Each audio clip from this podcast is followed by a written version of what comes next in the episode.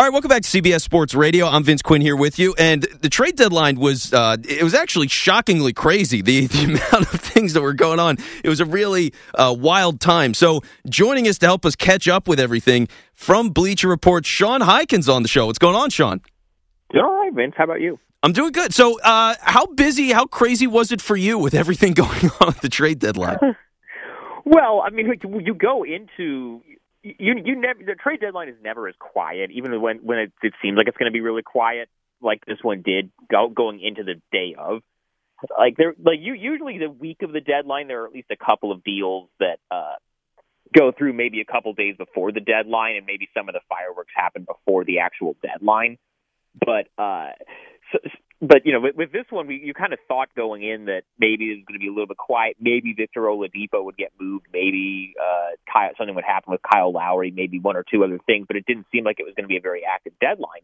And then you know Nikola Vucevic, who I don't think anybody thought was even available. All the buzz around the Magic was, oh, they're going to trade Aaron Gordon, and you know they did end up trading Aaron Gordon, but Vucevic, you you didn't even think was going to be available, and then out of nowhere, the Bulls just go and you know, get a deal done for him, and then all this other stuff happens, and then it seems like you know Victor Oladipo is going to end up not getting traded, and then right at the buzzer, he gets traded to Miami basically for nothing. And then there's like some other deals that happen in between, maybe came out of nowhere, like the the Portland Rodney Hood, uh, Gary Trent, Norm Powell trade. Uh, that one wasn't really discussed beforehand. Like the Blazers had been more linked to Aaron Gordon than than to Norm Powell, but it's just it's just a lot going on. That a lot of it just kind of came out of nowhere. Well, and that's the thing with all of these different moves that happen, and a lot of it being unexpected. What really sticks with you at this point? Like, what do you think was the the most, or what would you say was the most uh, consequential thing that happened? Well, I think the Aaron Gordon Denver uh, deal could be consequential. It's going to be interesting to see whether he buys into maybe because I, I think one of the one of the issues with him in Orlando is that he's always kind of thought of himself as a star and as a first option, and you know you kind of have seen what's happened with that in Orlando. The team, you know, if he if he's one of your first your first or second option, you're not going to be that good. And then you know he gets to Denver, he's behind Nikola uh, Jokic rather and uh, J- Jamal Murray. And so, is he going to be willing to kind of buy into being that you know super role player, basically a, like a supercharged version of what Jerami Grant gave them last year? Like, is he going to be willing to do that? And if he is, then I could see that being kind of a missing piece for Denver, and they could actually really go far in the West. And then the other one is Vucevic going to Chicago. I don't know if it really changes them that much this year in terms of like I still think they're in that five, six, seven range in the East. They got blown out tonight by uh, San Antonio, so it's not off to a great start. But I think that does make them a lot better, and I think it's going to make them really interesting going forward beyond this year. So we're talking with Sean Highkin of Bleacher Report, covers the NBA for them. And Sean, I got to ask you, there was so much buzz around Kyle Lowry and so much expectation that he was going to go, and ultimately he didn't. And so, what do you make of Toronto at this point? Well, Masai didn't find a deal that he liked. I think they would have liked to move Lowry because he's probably not going to be uh, re-signed this summer. It, it, they, they, it probably doesn't make sense for them to bring him back at the number that he's probably going to want as, as far as a new contract. But Masai was also just not going to give him away for free. And once you know Miami was basically able to get Victor Oladipo basically for nothing, and so that they were out of the out of the market. And then uh, Philly got George Hill. Uh, in order to, you know, kind of a cheaper, you know, point guard option. They didn't really give as much up. And then the Lakers were rumored to be in on Lowry. I never really bought that because just I didn't see really what they had to give up that would make sense for them to give up, especially with the injuries that LeBron and Anthony Davis are dealing with right now. I never I thought that was kind of more uh Toronto trying to create leverage. They're just the Raptors are just kind of in a weird spot right now. Clearly the run is over of that championship core uh and you know the the group that basically you know took Boston to seven in the in the second round last year in the playoffs, and now you know I think I think a lot of it is just kind of the playing in Tampa this year has kind of messed them up in terms of uh, every other team in the league gets to you know they play 72 games, you play uh, 36 on the road and 36 at home. The Raptors are basically playing 72 road games because they're not sleeping in their own beds. I think that's really an underreported thing, an underdiscussed. Totally, kind of just messed up their entire season. And you know they've had some injuries and they had the, COVID stuff a couple of weeks ago. And Pascal Siakam got off to a pretty terrible start to the season. Uh, I don't know the the Raptors. I still think they could be interesting. Get you know in the play-in thing. I think they could kind of stick around that range, but they're certainly not as good as they were last year. Yeah, so we're talking with Sean Highkin of Bleacher Report, and Sean, let me ask you about this, right? Because the interesting news story coming out today was that the Thunder are just going to sit Al Horford for the rest of the year. So he's not going to play. He's just going to be deactivated the rest of the season. They're going to let the kids play. Uh, what does the NBA do? Like, is it is it okay for them to just do that all year? It just seems like a weird thing with the the general um, fussiness of the league with tanking. You know what I mean? It's just it's an odd situation. Well, I can tell you, a lot of Pelicans fans are not happy about it because remember a couple of years ago when he when Anthony Davis was trying to get himself traded to the Lakers, and then they basically shut him down. They said it was a shoulder thing. They had to basically say that it was a shoulder injury yeah. in order to avoid getting fined and getting draft picks taken away. And now the Thunder are just basically allowed to say, "Oh yeah, you know, uh, Al, we're, we're trying to lose games because I."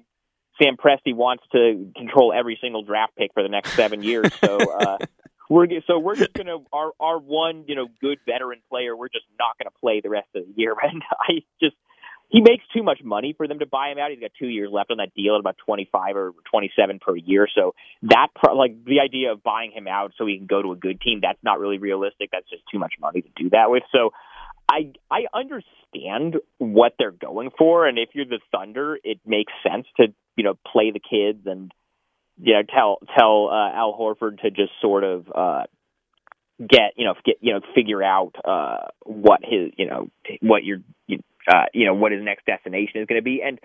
I will say that the Thunder organization and Sam Presti, they do have a reputation as an organization that generally does right by guys in that situation. They worked with Chris Paul and his agent on getting him to Phoenix uh, this past off season the year before when it when Paul George uh, went to the Clippers, and it seemed like it was clear that Russell Westbrook was gonna you know be traded somewhere.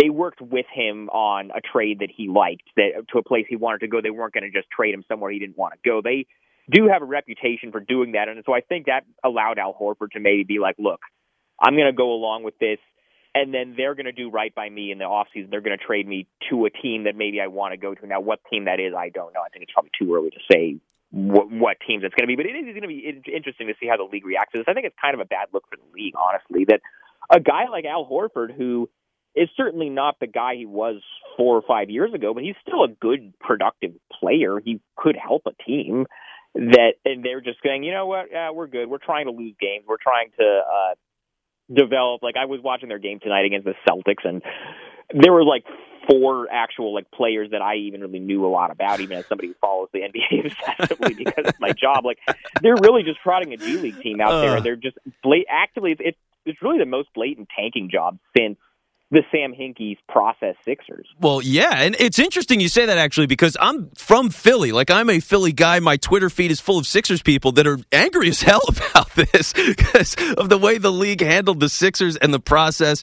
and you know Adam Silver uh, getting the Colangelos and all, all this different stuff. But uh, to see how it was then, and then now this year, you've got Andre Drummond, for example, who sits like a month or month and a half as they get ready to trade him. Now you've got Horford that's going to be sitting out the rest of the year. It, it is a weird space for the league to navigate. And so, you know, yeah, what do they do about it? How do they decide to answer? It's a huge question, and I'm curious to see what they do. But the other thing that just happened here is uh, Lamarcus Aldridge is now going to be a Brooklyn Net. So after all the moves have been made, looking at the East here, are the Nets the team to beat? I think the Nets were the team to beat regardless, assuming Kevin Durant and Kyrie Irving and all them are healthy in the playoffs. I don't think Lamarcus Aldridge really changes that one way or the other. I don't like you. The thing about these buyout guys, a lot of them are big names. You know, Lamarcus Aldridge, multiple time All Star, Blake Griffin, who they picked up uh, a couple weeks ago, obviously also a multiple time All Star, Andre Drummond, who most reports suggest is going to the Lakers. It's not official yet, mm-hmm. but it mm-hmm. seems like it's heading that way. You know, big name, former lottery pick. Uh, a lot of these guys, you know, when they're when pe- you know people kind of get like I see all the memes of like, oh my god, how I can't believe that NBA is letting the Nets just get Blake Griffin and LaMarcus Aldridge. Okay, well this isn't the Blake Griffin and LaMarcus Aldridge of 2014, and a lot of these buyout guys. If you look at the history of these buy of, of like these you know guys going to these contenders on a buyout, I'm I'm old enough to remember 2017 when the Cavs picked up Deron Williams after he got bought out from uh, Dallas, and it was the same thing. Oh my God, I can't believe the Cavs are so loaded. They've got Deron Williams now, former, and it's like Deron Williams hadn't been, at that point. Deron Williams hadn't been good in like four years. so most of these buyout guys, occasionally you'll have one like like when Miami signed uh, Birdman, Chris Andersen uh, mm-hmm. during the, the those couple of LeBron years where he was a huge part of their uh, title team in 2013, or when Boris Diaw went to San Antonio, or going back a few years before that, PJ Brown uh, basically was signed off the street uh, to the Celtics in 2008, and he was a big part of their uh, title run. Occasionally, it'll go that way, but uh, more of them are like you know uh, uh, uh, Deron Williams going to the Cavs or. Uh, Joe Johnson. Remember Joe Johnson went to the Rockets in 2018, the year they won 65 games, or like like the Mavericks will like sign David Lee after he gets a buyout from the Celtics. Like it, uh, mo- most of them are like that more so than like. And so even though it's a big name, it's a guy like LaMarcus Aldridge and a Blake Griffin. It's a name that casual fans know. I don't think most of those guys really move the needle one way or the other.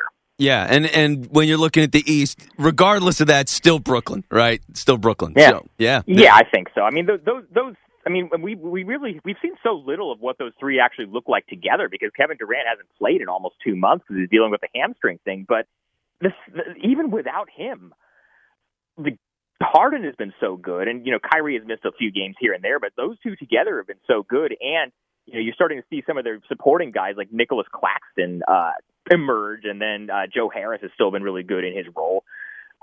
I mean, I think the defense is still maybe going to be an issue, and I'm not sure how much 35 year old Lamarcus Aldridge and 30, what's Blake Griffin, 32, 33. Like, I don't think that's really going to help them defensively. But I think if those three are are all healthy, the uh, the offense is so good and so unguardable that I don't know if it's really even going to matter much. Yeah, fair enough. And so we'll see how it all shakes out. But it's been great talking with you, with you about all of this. Sean Highkin from Bleacher Report. You can follow him on Twitter at Highkin. Sean, thanks so much. Yeah, thanks for having me.